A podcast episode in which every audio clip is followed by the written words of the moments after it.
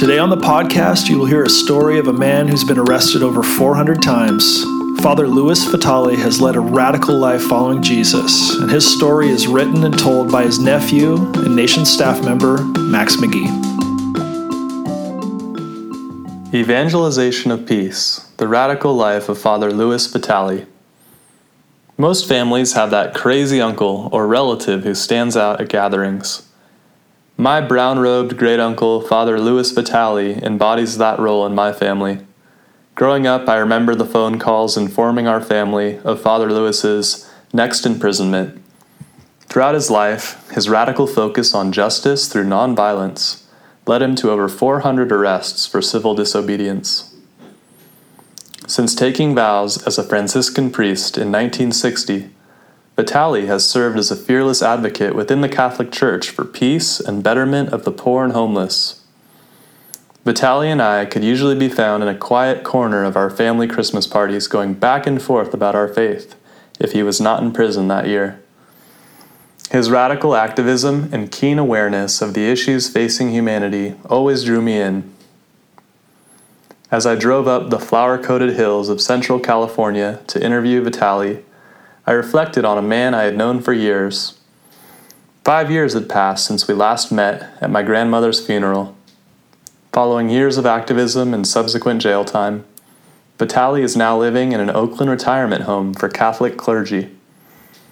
Over the phone before our in-person interview, he repeatedly warned me that he could not speak as clearly as he once had.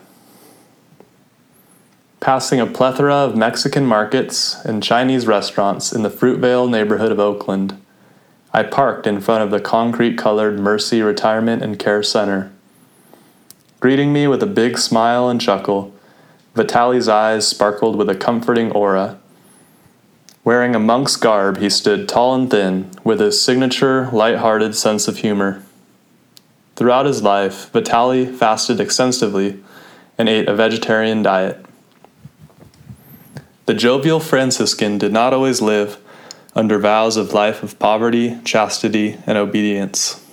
In his senior year of high school, Fatale was engaged with sights set on a lucrative future in the family seafood business.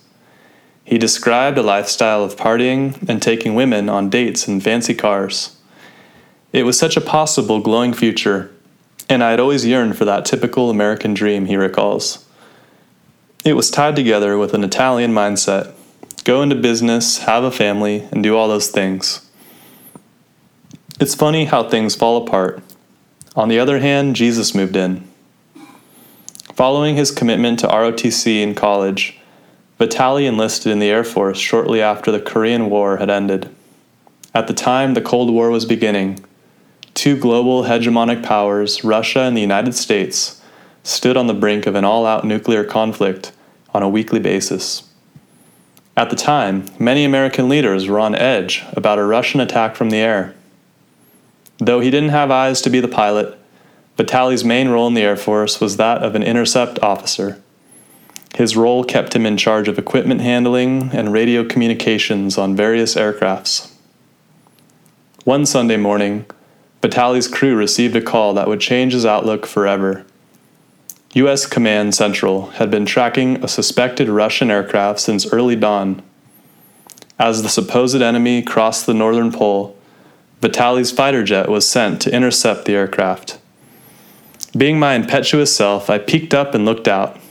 It was an American airliner, Fatale says. I had a missile locked onto an American airliner, and it was counting down to launch. Fortunately, the adept pilot dipped the nose of the jet, unlocking the target, and narrowly avoided what could have been a national tragedy. This close encounter illuminated the destructive power of weapons on Fatale's conscience. He suffered from PTSD following his service and describes having nightmares about the incident for the rest of his life. Toward the end of his time at the Air Force, Fatale saw a shiny Jaguar XK140 on display at the local car dealership. He bought the car with some war bonds he had saved up and drove it across country. But the car and freedom did not have the effect he had hoped for.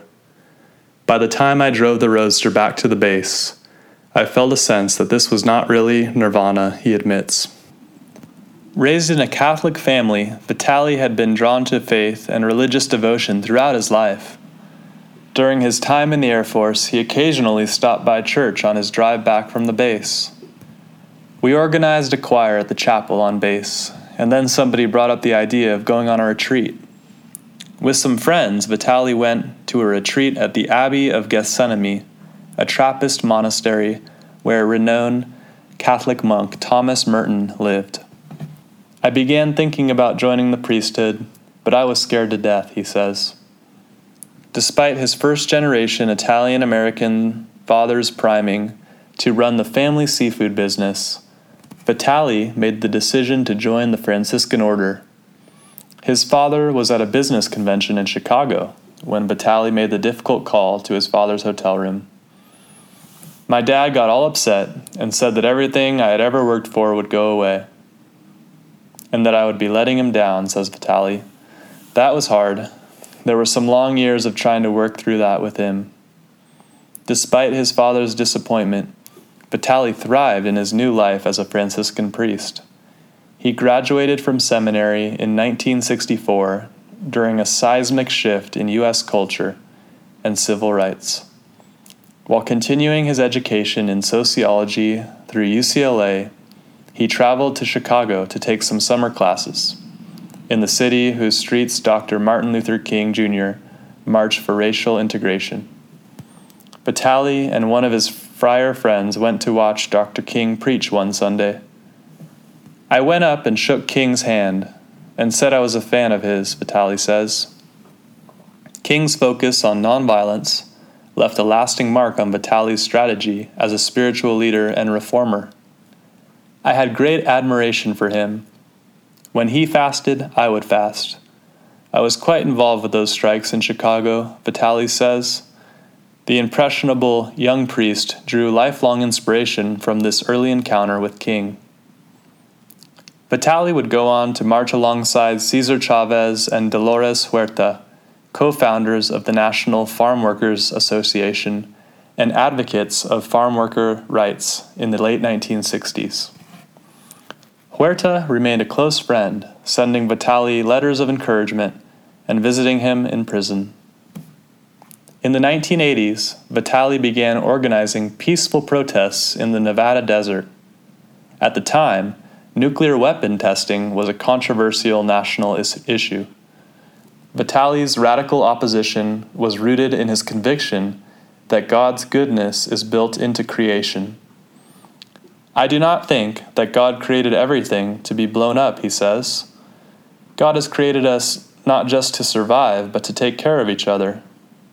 In Vitali's view, the testing and proliferation of nuclear arms directly conflicted with Francis of Assisi's notion that God's creation has intrinsic value. The arms race depended upon new weapons, and there was a policy that we could not onboard a new nuclear weapon without it being tested, he says. So the big question was, how do we get them to stop the testing? While the New Testament is filled with examples of nonviolence, Vitali points to the book of Matthew, where Christ willingly submits to Jewish authorities. Put your sword back in its place, for all who draw the sword will die by the sword. Matthew 26:52. He calls his ministry an evangelization of peace. In his time protesting in the desert, Vitali was often arrested for trespassing on federal property. He was arrested so often, once 8 times in a day, that he became friendly with the justice of peace and military officials coming off and on the base. As protests in the Nevada desert expanded, there was enough sentiment to form a nonprofit group called the Nevada Desert Experience. Vitali organized a 6-week peace vigil at the entrance to the Nevada test site. The group drew support from well-known activists and social workers, including actor Martin Sheen, who was arrested alongside Vitali in 1987. Eventually, the Nevada Desert Experience prevailed when President George H.W. Bush signed a moratorium on underground nuclear weapons tests in 1992. In the Nevada desert, Vitali experienced the power of organizing movements based on the principle of nonviolence. He credits extended prayer and fasting near the entrance of the nuclear test site as key in raising awareness. Following the Nevada desert experience, his lifestyle of civil disobedience continued for decades, though his devotion to the poor and homeless culminated in the Tenderloin district of San Francisco, where he became pastor of St. Boniface Church in 1992. In the Tenderloin district, Vitali experienced firsthand the daily physical and mental struggle of San Francisco's homeless population. His congregation was in an area of the city marked by alcoholism and drug use. Despite offending some churchgoers, Vitali opened the doors of St. Boniface to the masses of those living on the streets in the surrounding neighborhood. The effort of inclusion within the church, dubbed the Gubbio Project, was based on a legendary story from Francis of Assisi's life. According to the story, Gubbio was a little village in Italy where people kept flocks of sheep. Villagers were alarmed because a wolf was running through the town, killing some of the lambs and frightening the people living there. So Francis went to talk to the wolf about it and said to it, "Why are you doing this?" The wolf replied, "I was hungry."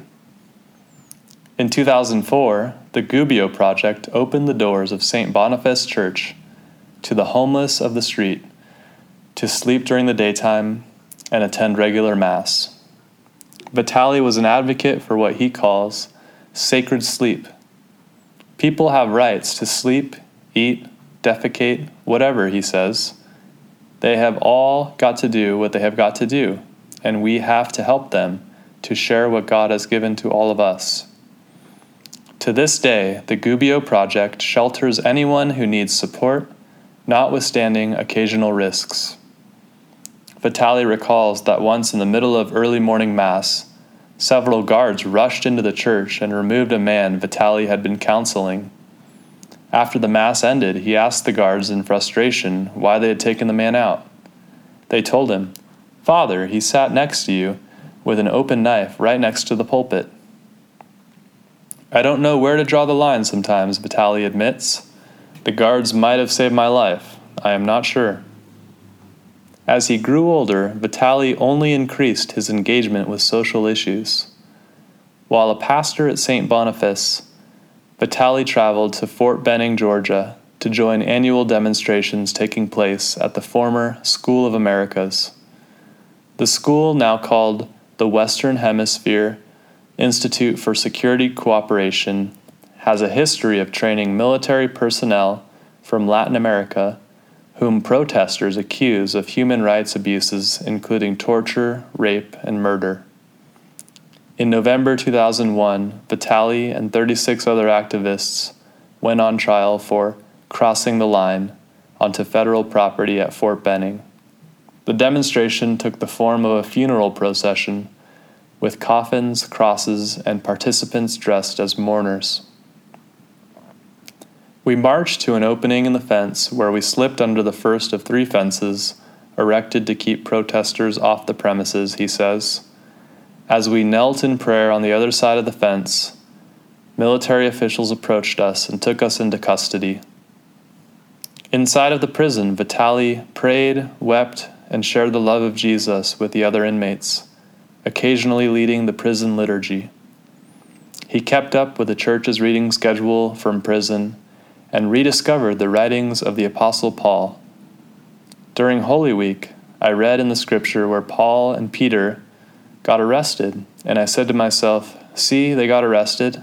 There is nothing so bad about being arrested."